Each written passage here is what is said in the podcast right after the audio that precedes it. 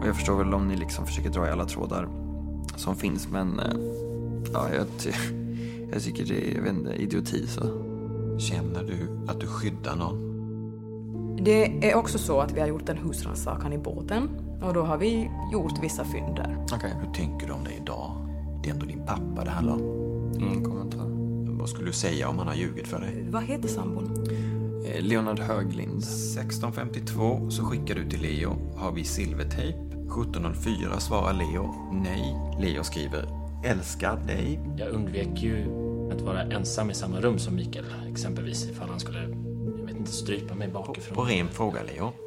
Vad tror du vi tror fanns i den väskan?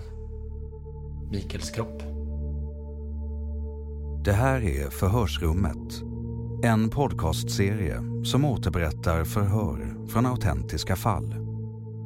I det första fallet, som består av sju delar, följer vi förhören från det omtalade styckmordet i Karlskrona. Förhören är hämtade från förundersökningen, ordagrant återgivna och gestaltade av skådespelare. Av hänsyn till närstående och övriga inblandade är vissa namn ändrade och särskilda partier utelämnade. Vi hör också Gunilla Blomberg som är kriminalpolis och specialist och utbildare i förhörsteknik.